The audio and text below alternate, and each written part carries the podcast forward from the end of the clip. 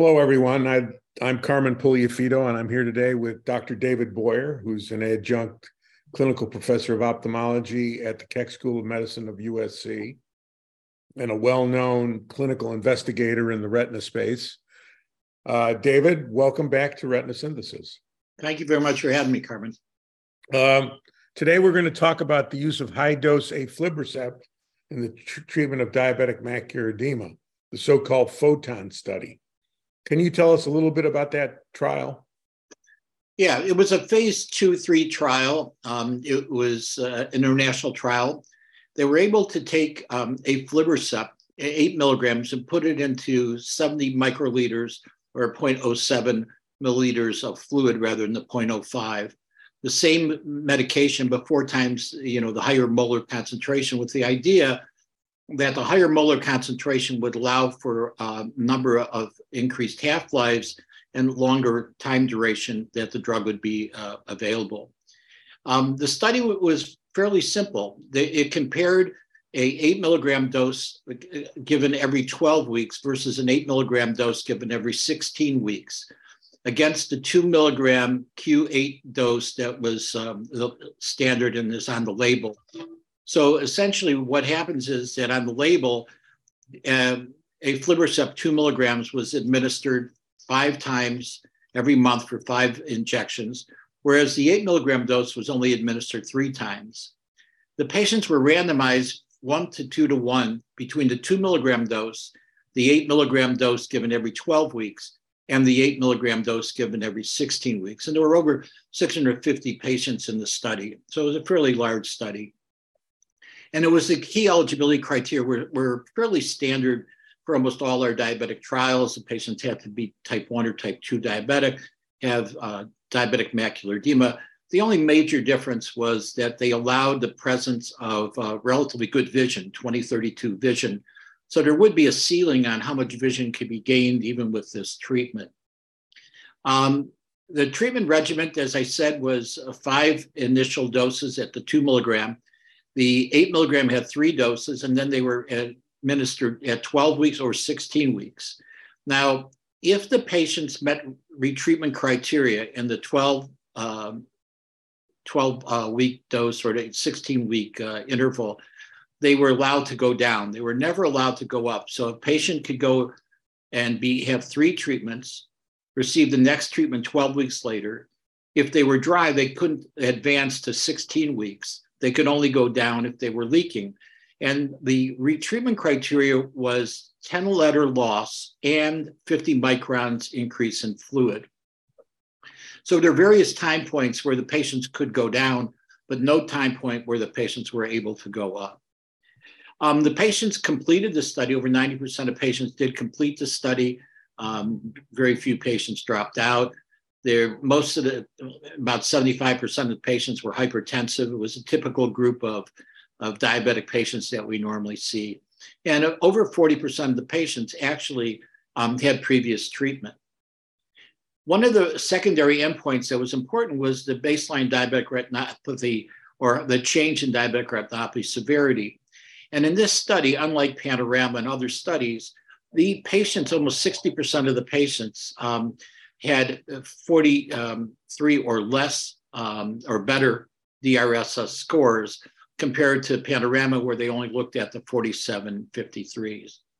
Mm-hmm. The primary endpoint was, of course, vision between the two groups, and there was no difference despite the fewer injections at the end of 48 weeks. And this, this I should remind everybody, this is a 96 week trial with a possibility of even going third year to uh, see if we can go longer.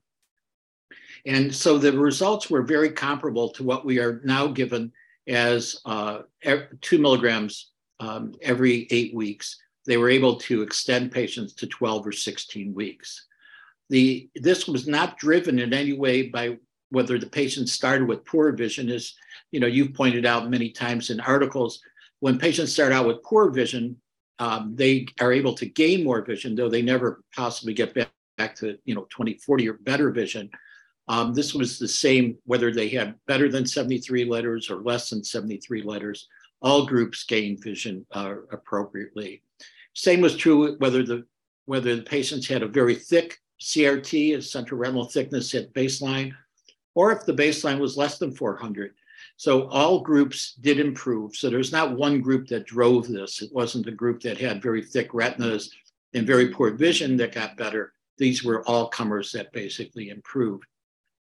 As one would expect, the diabetic retinopathy severity did improve, but not very much because, again, over 60% of the patients had uh, relatively good diabetic retinopathy severity scores. But if you look at when the patients were 47 or 53, they had the same results that you got in Panorama with over 75% of patients getting an improvement uh, of two steps in the diabetic retinopathy severity. Um, most patients stayed in their swim lanes. In other words, as the study went on, most patients stayed there. There were patients that did regress. Um, the safety, which was extremely important because you're giving a much higher dose. There were no uh, systemic changes. There was no signs of uh, increased APTCs, no hypertension, which is, has been pointed out by you and others that um, does go up with uh, anti-VEGF therapy. The IOP remained the same. There was no cases of endophthalmitis. Um, overall, the results were fairly encouraging. 91% of the patients that started at Q12 weeks maintained Q12 weeks.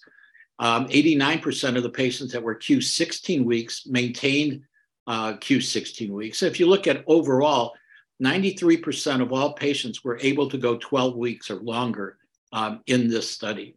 So it does show that with fewer injections, we can get the same visual result as they could using the uh, uh, dose of two milligrams uh, every eight weeks that we're currently using. So uh, this study lasted how long? These are the results well, over what period the, of time? The results that I gave were 48 weeks. Um, the study is still ongoing. It's going to be a 96 week readout. Um, and it's probably going to go on for one more year after that. So, uh, how many injections on average did the 16 week patients? Well, you figured out they had three injections and then they were given 16. So, uh, you know, as compared to the people who received five initial injections per label um, and then received it every eight weeks.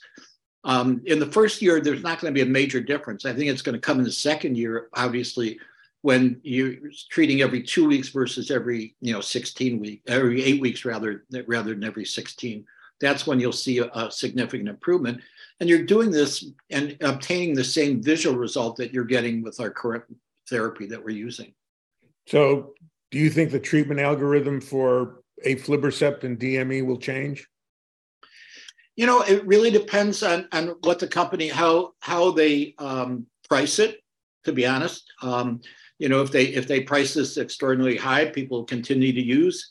You have biosimilars coming down the market, you know, at the two milligram dose.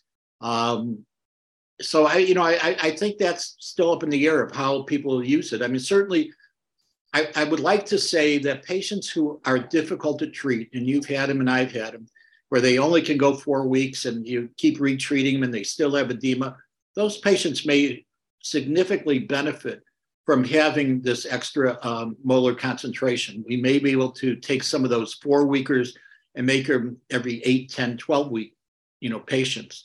Um, I think that, you know, again, um, it's going to depend on the price, uh, the availability of, of the drug to your patients, of what you use.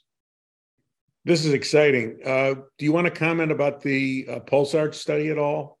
The I, you know, I, I, really can't. Trial? You know, I, I I can tell you it was a similar design, you know, the similar type of treatment.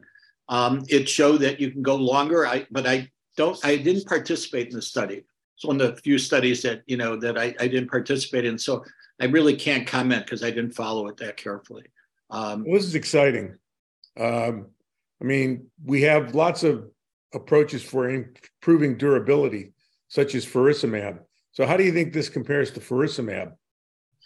That's a $64 question, uh, Carmen. You didn't want to put me in the hot seat too high. Did you? Um, I don't know. You know, I mean, basically, faricimab has a much higher concentration of an anti-VEGF than uh, the Lucentis had. Um, the addition of the bispecific may add, um, you know, certainly may add something. If you look at the nesvacumab data and if you look at the faricimab data, there was a slight separation early um, between aflibercept uh, two milligrams and uh, nesvacumab, and also between uh, faricimab and uh, and the um, aflibercept. But how that's going to hold up over a long period of time, I'm not really sure. You may come out of the gate a little faster, and maybe there's a little bit better drying in the beginning. But will it make a difference to our patients as far as the vision? I don't know. Um, the only people who want to do a head-to-head study would probably be the uh, diabetic retinopathy um, uh, people who you know are giving us some phenomenal information. Um, I don't think this. They, I don't think that the um, companies want to do a head-to-head at this point. Well, thank you, David. This was very exciting news. Changes are ahead, and the treatment burden will decrease. I hope so. I hope it's better for the patients overall. The treatment burden is is one thing for the doctors. It's one thing for the patients and their caregivers. So I'm hoping that that will happen. Thank, Thank you. you for having me.